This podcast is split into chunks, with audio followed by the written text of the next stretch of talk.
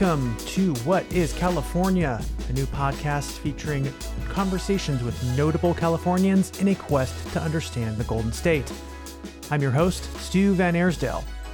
On this episode, we welcome Michael Tubbs, Mayor Michael Tubbs, former mayor of Stockton, California, and the author of an upcoming memoir called The Deeper the Roots, a memoir of hope and home. That book is not out until November, but Mayor Tubbs does read an excerpt from it here today on the show, which is pretty exciting, so stay tuned. Mayor Tubbs and I talked about his upbringing in Stockton. We talked about some of the quirks and the challenges that he faced as a young person in that city. And we also talked about how he went to Stanford and eventually became the youngest city council member ever elected in Stockton. And of course, famously, the youngest mayor ever elected to lead a large American city. At 26, he was elected mayor of Stockton. And we talked about the controversial end to his term in 2020 when he was voted out of office after a pretty significant and quite ugly misinformation campaign. Today, Michael Tubbs is a special economic advisor to Governor Gavin Newsom, and he has moved from Stockton to Los Angeles with his wife Anna and their two children, one of whom was just born recently. So, congrats to him, congrats to his wife, and of course, best of luck to them on their new chapter. We will get to Mayor Tubbs in just a second. Before we do, I just want to thank you again for all of your listenership and support as this podcast kind of gets off the ground. As you probably know by now, if you've been listening a while, we have a newsletter via Substack. It's at whatiscalifornia.substack.com. And what's been fun is watching the subscriptions grow for that. It's free. You can sign up today at no cost.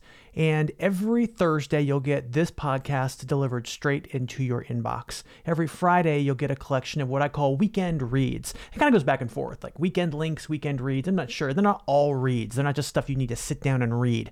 For example, last week we featured a video about the queer surf community in the Bay Area, which was really cool.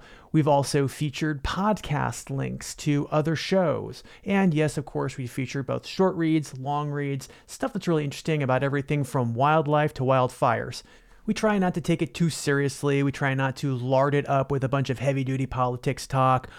I really just want to feature stuff that gets us a little bit closer to the answer of that fundamental question what is California? So it may be just you know a link to a quick story, it may be a link to a bunch of stories uh, that kind of around the same topic. And again, those videos, podcasts, whatever it is, it just answers that question and things a little more critically. And we try to have a little bit of fun with it. We've had stories in there about everything from native plants and where to find those ahead of fall planting season to Inside Out Architecture by the great Austrian architect Richard Neutra. Last week's installment featured a really cool story about escaramuzas, who are women equestrians keeping alive Mexican horse riding traditions in the Central Valley. There was also a link in there about how California cannabis is going to be judged at the next California State Fair. Make sure you uh, keep those judges' tables next to the food trucks, I guess. And something else that was in last week's installment of the newsletter that I hadn't heard about is that Fresno is one of California's hottest housing markets. It's kind of insane. And we go into the reasons for that as well and link out to all the different sources of all these different stories that help us, again, get a little closer to the answer of that question what is California? So I hope you'll consider subscribing. It's at whatiscalifornia.substack.com. Again, it's free and you will receive the podcast and the weekend links every Thursday and Friday, respectively. I will go ahead and put that in the show notes for your reference. So I uh, hope to see you there. All right, so let's go ahead and get back to Michael Tubbs, former mayor of Stockton. Mayor Tubbs has a book coming out in November. It's called The Deeper the Roots, a memoir of hope and home from Flatiron Books. He's going to read an excerpt of it in just a second for you, but I read the book and it's, it's pretty great. Um, you know, there's a lot of stuff about Michael Tubbs that I think we've all seen and heard. You know, there's that documentary that came out on HBO a while back called Stockton on My Mind. There is a series of episodes of the podcast Invisibilia called The Chaos Machine that chronicles the unraveling of Michael Tubbs's 2020 mayoral reelection, due in large part to the 209 Times, kind of questionable news publication that emerged from Stockton and helped unseat Mayor Tubbs last year. The new book does probe into these uh, topics, but it also looks a lot closer at Michael's family, whether it's the kind of three moms that he has his mother, his aunt, his grandmother in Stockton who helped raise him, whether it's his father who was incarcerated and how that impacted him as a young person in Stockton, growing up, a young black man trying to find his way in that city and in American life. There are also these really cool anecdotes about when Michael Tubbs wins the Alice Walker essay contest and goes to Alice Walker's house and gets a handwritten letter of recommendation from the author of The Color Purple as he's beginning to apply for colleges. Of course, he talks about being at Stanford. He talks about his time at the Obama White House. He talks about Oprah. And he also talks about his first time knocking on a door campaigning for city council and how that humbling experience of starting from nothing grew into leading a town that had filed for bankruptcy in 2012, but once upon a time was one of California's largest cities. And that change in fortune from one of California's largest, most bustling metropolises to a city battling bankruptcy and poverty and crime and a generally pretty low estimation, both within the state and around the country. Now, here's the thing. You don't necessarily need to take Michael Tubbs's word for what he writes in the book about, you know, the, the transition from Mayor Silva to Mayor Tubbs to believe that he was the right mayor for that city at that time. The data are in on programs like the Stockton Economic Empowerment Demonstration, which was the universal basic income pilot program that Mayor Tubbs launched in Stockton, uh, which gave $500 to a select number randomly chosen Stockton residents. That program worked. It helped those residents, it helped their families, and it helped Stockton by extension. You know, we can agree or disagree about universal basic income as a concept, and we can agree or disagree about whether or not cities or municipalities or states or countries for that matter should participate in universal basic income. But this particular program in Stockton was no risk. It was paid for with outside funding. And so to see that money come into Stockton, to see it actually help people it was intended to help, seems like everybody won. Mayor Tubbs and I will talk about this program and its impact now, because this interview was taped just before Mayor Tubbs went on family leave, right before uh, his wife had their second child in mid August, this is going to have a little bit of discussion about the recall election and what leaders like Gavin Newsom, among others, should take seriously about these threats as they loom on the horizons. Because if anyone knows about underestimating political threats, it is Michael Tubbs, and he is candid about that. He's candid about what he missed in his own reelection campaign. He's candid about what other elected leaders should watch out for and what communities, cities, and by extension, the state of California should be on the lookout for as misinformation and malcontents lurk in the shadows. Anyway, let's go ahead and get on with it. This is me with Mayor Michael Tubbs. I hope you enjoy. Mayor Michael Tubbs, welcome to What is California? It's so good to have you here. If you wouldn't mind, I'd love it if you started by reading an excerpt from your forthcoming book, The Deeper the Roots, a memoir of hope and home, available November 16th from Flatiron Books. Take it away. On November 8th, 2016, I received 70% of the vote to become mayor of Stockton. At 26 years old, four years out of college, eight years out of high school, I was the youngest person in the United States ever to be elected mayor of a city of over 100,000. And I was Stockton's first black mayor. I made Elbert Holman my vice mayor, as I promised I would. That same night, Lange Luntao was elected the youngest member of Stockton School Board, the first out gay man to win office in the San Joaquin Valley. The night was one of great hope for the city even as the news broke that the country had taken a huge step backward with the election of Donald Trump. I refused to let Trump's victory that same night overshadow what we had accomplished together. In fact, it made me believe only more fervently that Stockton was poised to be an example to the nation, an example of progress even when perfection seemed distant. At my swearing in, I said, During the past four years, I've met countless people, both here and nationally, who are disillusioned with government.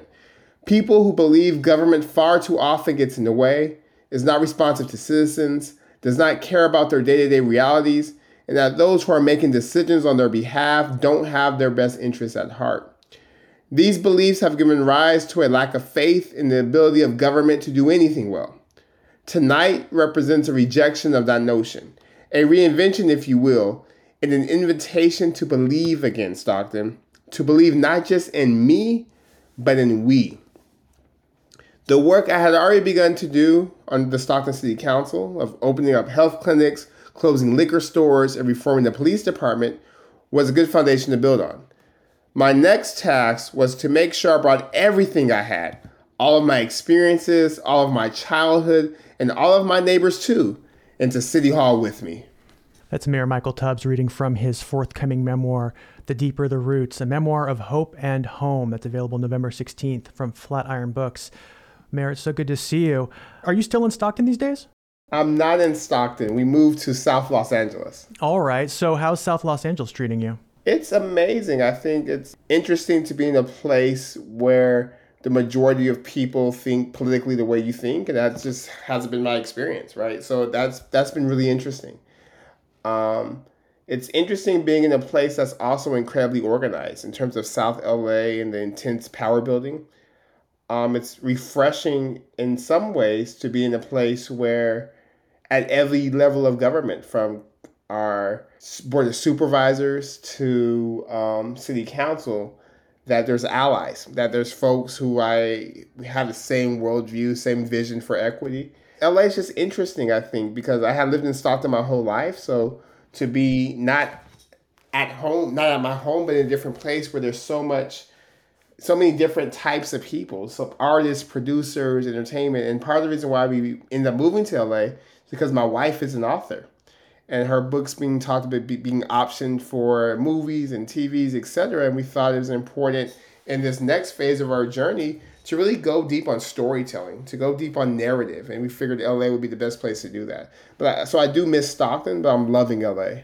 So, what's your earliest memory of California? Is it in Stockton or is it also elsewhere? Yeah, no, my earliest memory of California is Stockton. It's something I mentioned very briefly in the book, but I was literally going to the liquor store around the corner from um, our apartment and getting the quarter beef jerkies. They were small, circular, silver dollar beef jerkies, and get four, getting four of those for a dollar felt just felt like it just it always made me happy. Oh, come on, like go get you some beef jerky. So that's a California memory, and then also. I remember in like fourth grade, we used to have a program, I don't know if they still have it, called Valley Days, where you dress up like you're in the 1860s and you like make butter and you like do all these things like you're on the farm. And I remember that was so interesting because it was hard to find the you had to dress up, so we had to find the clothes to wear for Valley Days, and just learn so much about kind of California before it was as industrialized as it is today. How'd you dress up? My mom found like some blue jean thing. We rolled up in like some pants. it, it, it, I probably dressed up like a hipster looks now, but in the mid '90s, it wasn't. That was like Valley days. I was cowboy stuff, and I had a little um, plaid shirt tied around my waist.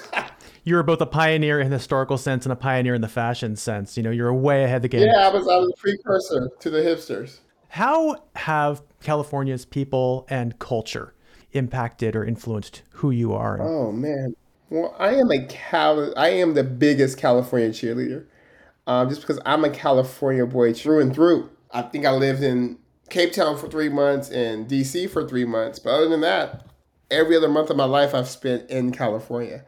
So California, I think, has really influenced my worldview, my outlook, my sense of optimism, my sense of what's possible. I think sort of just the diversity, being growing up in Stockton, the most diverse city, and listening to Suavemente one song and then hyphy music the next song at every party, and that just being part of growing up. Um, eating everyone's food having the Sikh temple around the corner from from from the house. Like all those experiences, my neighbors being refugees from from Guam, and then my other neighbors being from Pakistan. And across the street, some white folks, and two houses down, some Latino folks. Like it was just diversity and just being very comfortable with difference, diversity. I think comes a, a direct result being in California. I think also just idea of sort of innovation. Of thinking new, of, of being bold, of not having possibilities. I think that's part of the Disneyland, Silicon Valley, Stanford, California ethos. I think that's something that has really influenced me, just a sense that we can lead, we should lead, we can create the future. Um, and, and I think sort of particularly being from Central California, just that grittiness, that sort of underdog mentality, that sort of chip on the shoulder, I think are also big parts of who I'm becoming. And then my mom, my aunts, my grandmother, my mentors. Like California is really not the world, but it's a huge, not even a microcosm. Whatever is between the whole thing in the microcosm, that's what California is. And I'm just so thankful to have been born here. Um, and to have kind of still being here. What about geography? Like, how have place or certain landscapes or terrain or even buildings influenced or impacted you and who you are? Yeah, Stockton, I think, is a representative of where California intersects or where California collides, right? Because you have I 5 and 99 that intersect in Stockton. But you also have this tension between rural and agricultural and urban. I remember telling people that's from Stockton, everyone thought it was like a, a community with a lot of farms. I was like, I ain't never seen no farm. And Stockton is it's a, it's a city with, with city issues, but with a very agricultural background, right? So I think that that place has really influenced me and given me an appreciation for sort of solid the earth type folks. Folks who may not have gone to college, folks who may not um, work in tech or in the creative economy, but are still smart, still important, still matter. Um, I think the absence of a building, actually, the fact that Stockton's the largest city in the state without a CSU, has also been a huge sort of motivating impact for me. And I also think our multitude of prisons, many of which my dad has been incarcerated, and some of my classmates, and some of my mentees, and some of my former students, and sort of those sort of buildings, I think, have really shaped my desire for more opportunity, have really shaped my desire for a reimagining what public safety could look like. And have really shaped my desire to create the environment where folks don't have to go to set. like I would always get so frustrated when I was elected when I would I, I was always invited to go to San Quentin. Like once a month there was like a program in San Quentin. It was like the Commonwealth Club. And I remember being so and I would meet folks from Stockton in San Quentin. And in San Quentin versus at home, but in San Quentin, that's where they discovered they could code because there was coding classes there in a way that weren't available to them outside. How bizarre was that? In San Quentin, they learned they could write. They like storytelling because there was an opportunity for that there. So I think the the prison system in the state and the, and the prisons have also sort of been a b- huge part of shaping who I am. In reading your book, it seems to me that your sense of Stockton's history is shaped by a very clear rise and fall over a hundred years as a big thriving city in the late 19th, early to mid 20th century, which was brought low in the latter half of the 20th century by poverty, racism, crime, and culminating in this century in 2012 with bankruptcy. And then, of course, you're elected soon after. We'll talk about that. When in your life did the scope of Stockton's story, that breadth of the story, first become apparent to you?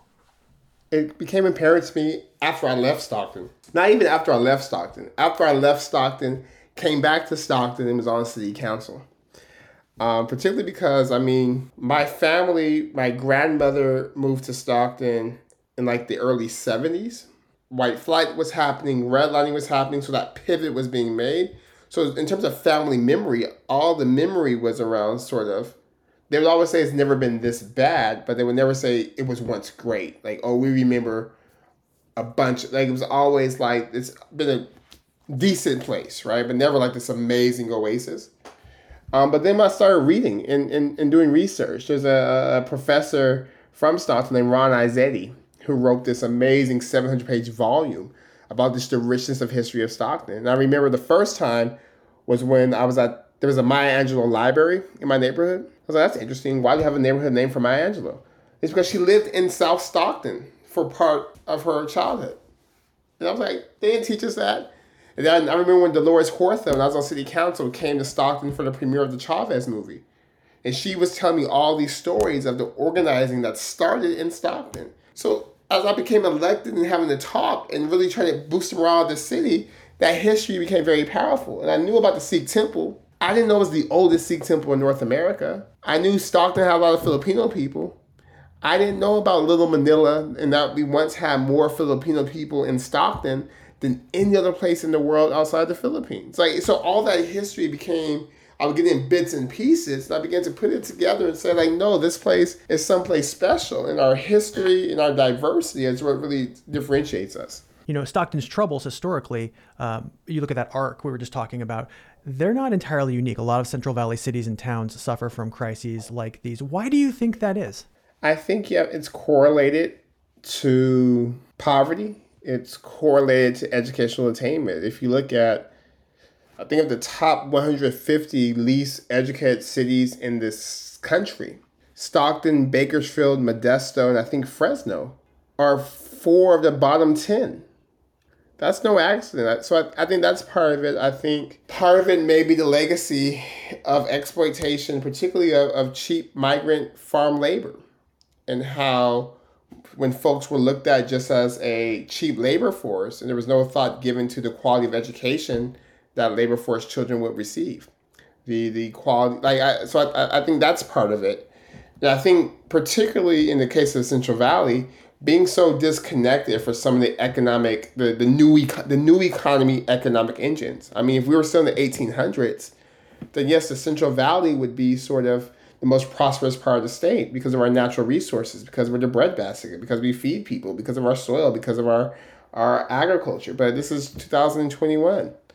It's about the knowledge economy. It's about the creative economy. It's about technology. And those tech centers are incredibly far. And then you have sort of access issues because it takes three hours in traffic to get from Stockton to San Francisco and back. And that's six hours of a 14 hour day or a 12 hour day. And sadly, people do make that commute but most of the time not to be an engineer, most of the time not to be a founder, but to do some of the other jobs, like to, to, to work in the restaurants, or which aren't worse jobs, but they are worse paying. And I think that's part of it as well. Just this intersection of poverty, of di- and also, I mean, the power center of the state is the Bay Area in Southern California. The political power lies there. The priorities are set there which leaves out a whole swath of, of, of the middle um, of the state. And I think just having the lack of real effective political representation also speaks to the divestment, speaks to the lack of an educational institution of higher learning in Stockton, speaks to sort of how there's just not a lot there besides from like legacy industries that each and every year are becoming more obsolete.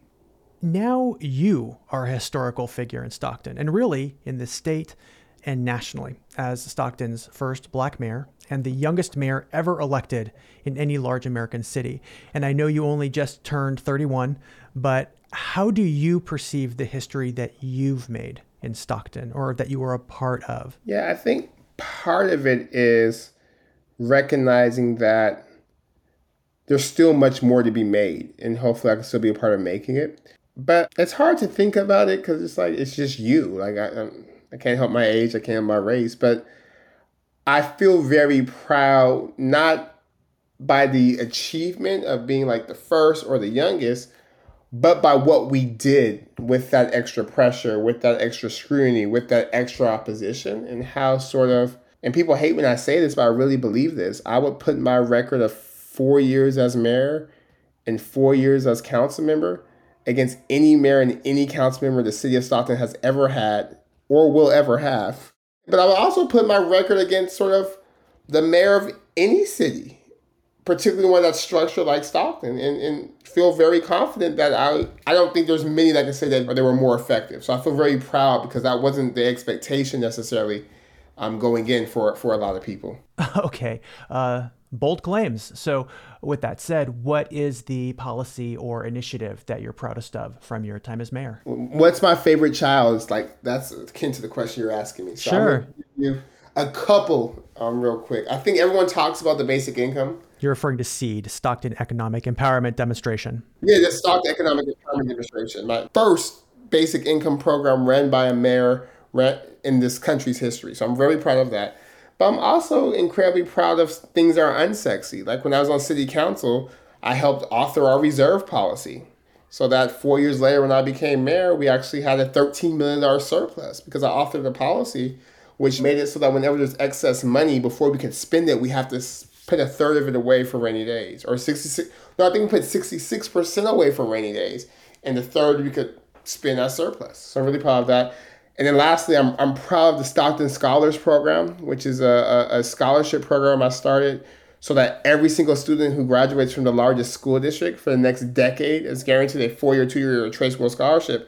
And I'm proud to work with you on public safety, where we, through Advance Peace and Ceasefire in the Office of Violence Prevention, I helped create as a council member, where we reduced homicides by 40% in 2018 and 2019. So very proud of that kind of body of work and others, but in terms of my most, the things I most, most am proud of, I think it's definitely that, that constellation. What did you still have on your to do list when your mayoral term ended? Oh man, we had a whole, whole thing. Before I left, I spent a lot of time bringing in a data center that's powered by water. Thinking of data centers as sort of the next fulcrum of economic development. So there's going to be a whole tech access opportunity thing there. Um, was working on getting affordable fiber to the city so that we'd just be a Wi-Fi full city um, was working on sort of downtown revitalization, had a couple state land projects to build workforce and affordable housing. Also was looking towards building a teachers village and to make Stockton, San Joaquin County the hub for teacher training and for teachers to bolster the education levels because the one place in the state where teachers can actually afford to buy a house on a teacher's salary.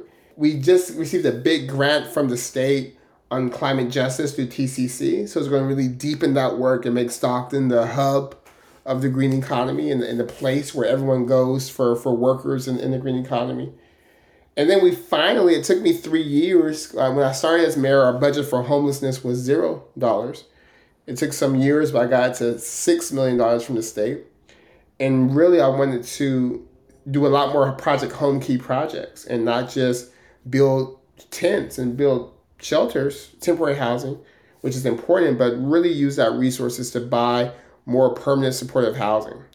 And also, we're going to do a housing trust because Stockton doesn't have an affordable housing trust. So there's no place for developers to go in terms of partnering with government to make these affordable projects pencil out, which is why Stockton also has the fastest rising rent market in, in the state, or had it um, a couple years ago. So, so stuff around that. And then lastly, there was a golf course with like 125 acres and I really want to. It was no longer a golf course. So I really want to reimagine that space and kind of make it sort of the green access hub for the community, where kids could go to play, where it was just a nice amenities, like some of the amenities I see, like in Griffith Park in LA, for example, or um, it could have been like Stockton's own kind of Central Park in the south part of the city.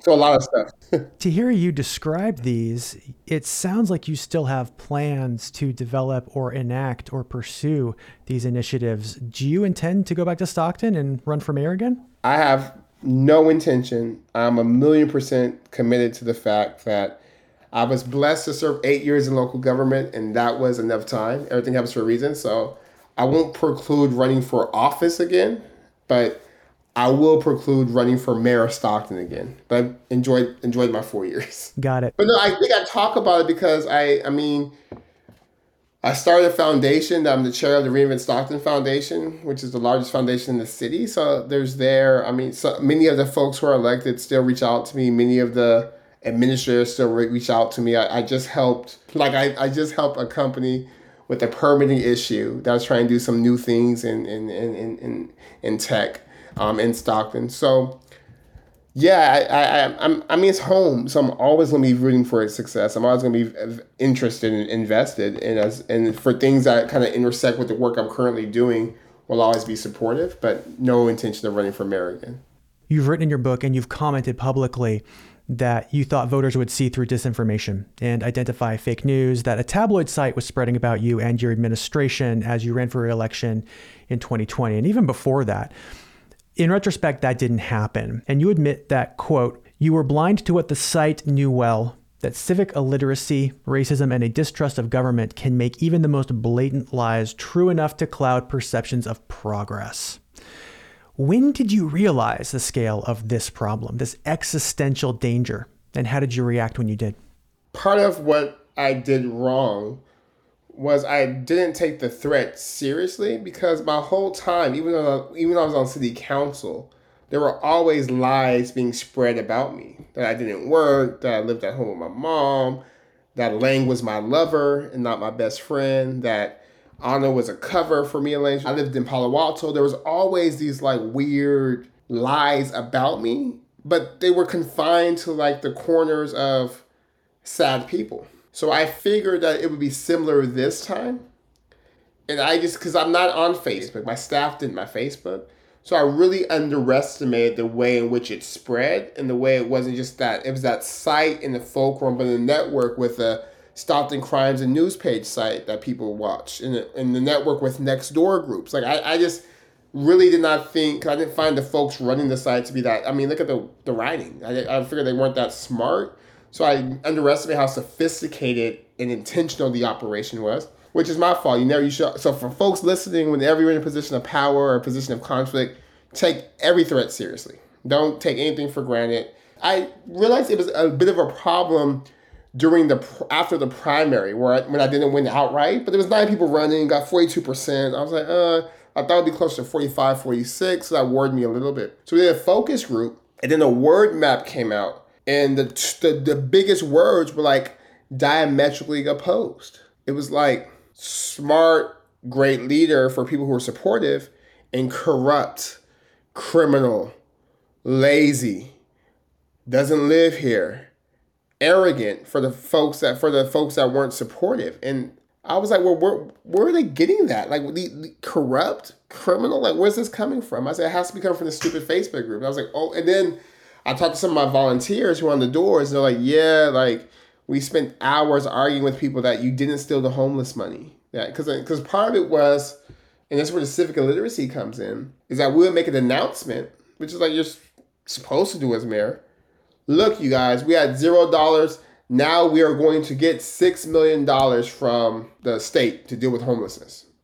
That money's not in the bank. It, has to come, and then once it comes, it takes time to give it out because we have to go through a process because we're government. But people would just hear that and be like, well, I see a homeless person down the street. Where's the money? He must be stealing it. It's like, so now it's interesting because now all these things are opening up. Navigation centers, this and that, were all things I funded.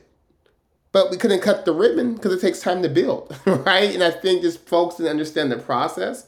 And I wish I would have realized that because I would have really gone on Instagram and be like, hey, you guys, look, I made this announcement. That means not tomorrow, but eventually. Um, and then I also think some things were slowed down because of the pandemic, right? So, like, yes, we thought this would be open in 2020, but the whole world shut down in 2020. So, not because I stole money, but because there's a virus called COVID. So, that means things like everything else in your life, things are going to be pushed back. And I think just folks didn't understand it, didn't want to understand it, and they really, fe- they really use that civic illiteracy to have people think, well, like I don't see it working. He must have stole it. So you're now an economic advisor for Governor Gavin Newsom. What kind of work does an economic advisor do for Governor Newsom right about now? like today? Sure, D- a day in the life. So I'm a special advisor, and so I really spend a lot of time on the American Rescue Plan and thinking about what's the highest and best use of those dollars? And so the baby bonds, I mean, the childhood savings accounts, the money for that, um, the money for the guaranteed income programs, um, money for summer youth jobs. Those were sort of the three things I thought about, wrote memos on, really pushed and advocated for.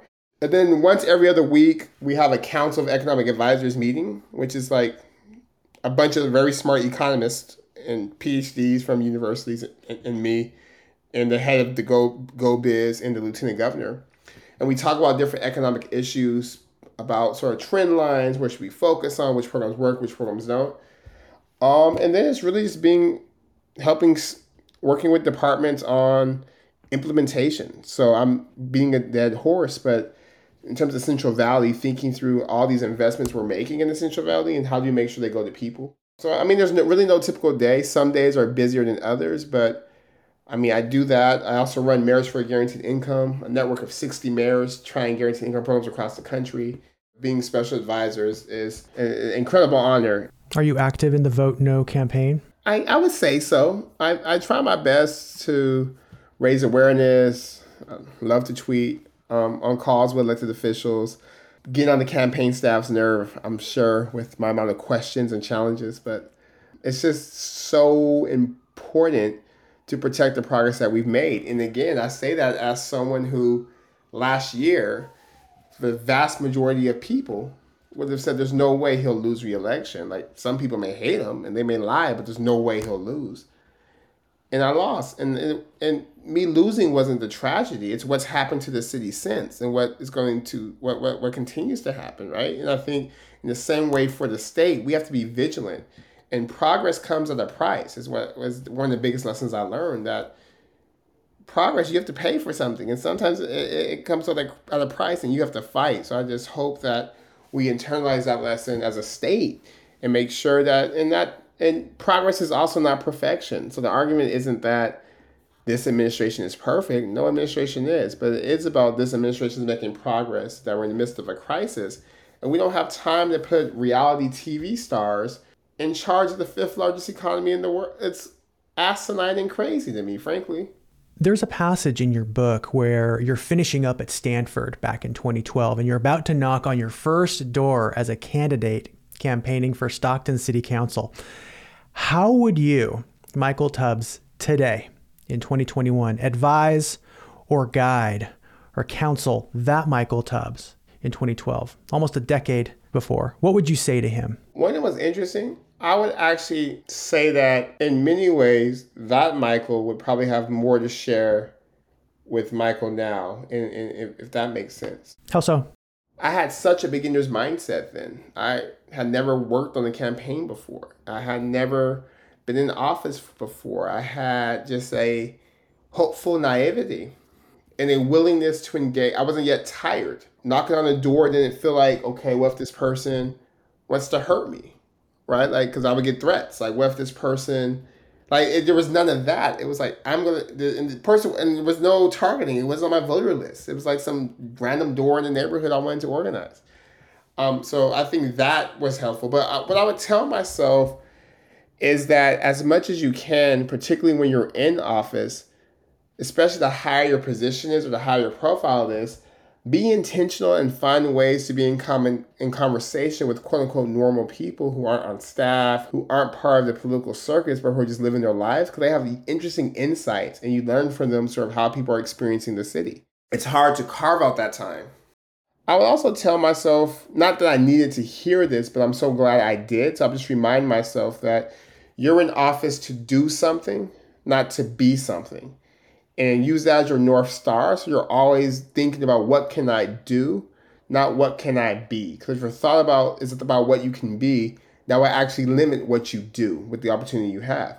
But if your thoughts about what you do it may cost you being the same title you have but it will still allow you to always know what you're working on. So regardless of a title you're still focused on the same set of issues or, or, or same ideals Meanwhile, you and your wife Anna are preparing to welcome your second child together as we record this. Imagine your kids hearing this, hearing you a decade from now. What would you want them to know about who you are, what you're doing, and what you want for them? Wow, I, I think about this all the time. I, I want them to know that their father was imperfect, but he was fiercely in love with the ideas of dignity for all people with notions of justice, with opportunity, and really like took Jesus at his word when he said, Love your neighbor like you love yourself, or as you do in the least of these, you do unto me. Um, and he found ways to always use his platform and his privileges to put purpose to it. Um, and that he was really cool. you mentioned earlier you haven't spent a ton of time outside California, but nevertheless, what do people outside California, as you've encountered it, most misunderstand about the state? I think people misunderstand how folks in California are no different than folks outside of California, that we care about the same things. We believe in working, we believe in people earning, we believe in family values. Some of us do go to church, and some of us find church in community with our friends. We're not snobbish, we, we don't think we're better than other people. Um, we just happen to have great weather, great beaches legalized cannabis, um, Hollywood, Silicon Valley, all things good. Yosemite, like we just have, we, we, we're blessed with the abundance of human capital and natural resources, but we don't take that lightly. We understand how lucky we are to live in California. And we're just like anybody else. Yeah, just with a better place to live. We end every episode with the same question for all guests Who is your favorite Californian, past or present, and why? Oh, man. I'm to have to go with Reverend James Lawson or Reverend Jim Lawson um, because he is an unsung hero. He's like 92 years old right now, lives in South LA. Um, but he has been at the forefront of every major movement for change in this country since he was a divinity student at Vanderbilt. He like taught and mentored the Nashville students. He um, was a big part of the civil rights movement and Southern Christian Leadership Conference. He did worker union organizing in Los Angeles and is the kindest, most principled person I've ever met and a huge inspiration. So he's definitely my favorite California. Mayor Michael Tubbs, thank you so much for being with us. It's been a pleasure. Thank you. And that is the show. Mayor Michael Tubbs. What a guy. Thank you very much for being here, Mayor Tubbs. And thank you, dear listener, for tuning in once again. This is episode five. We have been through five of these things. A nice round number, nice milestone number. Episode five of What is California. Couldn't have done it without you. Appreciate you so much. What is California is produced, edited, and hosted by me, Stu VanAirsdale. The theme music is by Sounds Supreme. You can follow us on Twitter at What California. You can subscribe to our newsletter via Substack at whatiscalifornia.substack.com. Once again, as I noted in the beginning of this episode, that'll get you a podcast download every Thursday and a nice round of weekend reads every Friday and anything else I feel like sending you during the week. I hope you'll subscribe there. You can support What is California on Patreon at patreon.com slash what is California. You want to chip in a few shekels to keep the cloud servers going and our headquarters cat fed. If you want to email any comments, questions, suggestions, love letters, hate mail, you name it, you can find me at hello at whatiscalifornia.com. I hope you'll subscribe wherever you get your podcasts. And if you liked What is California, please consider rating and reviewing the show on Apple Podcasts. It helps new listeners find us. So thank you in advance. That's going to do it until next week. Remember, as always, keep your eye on the bear.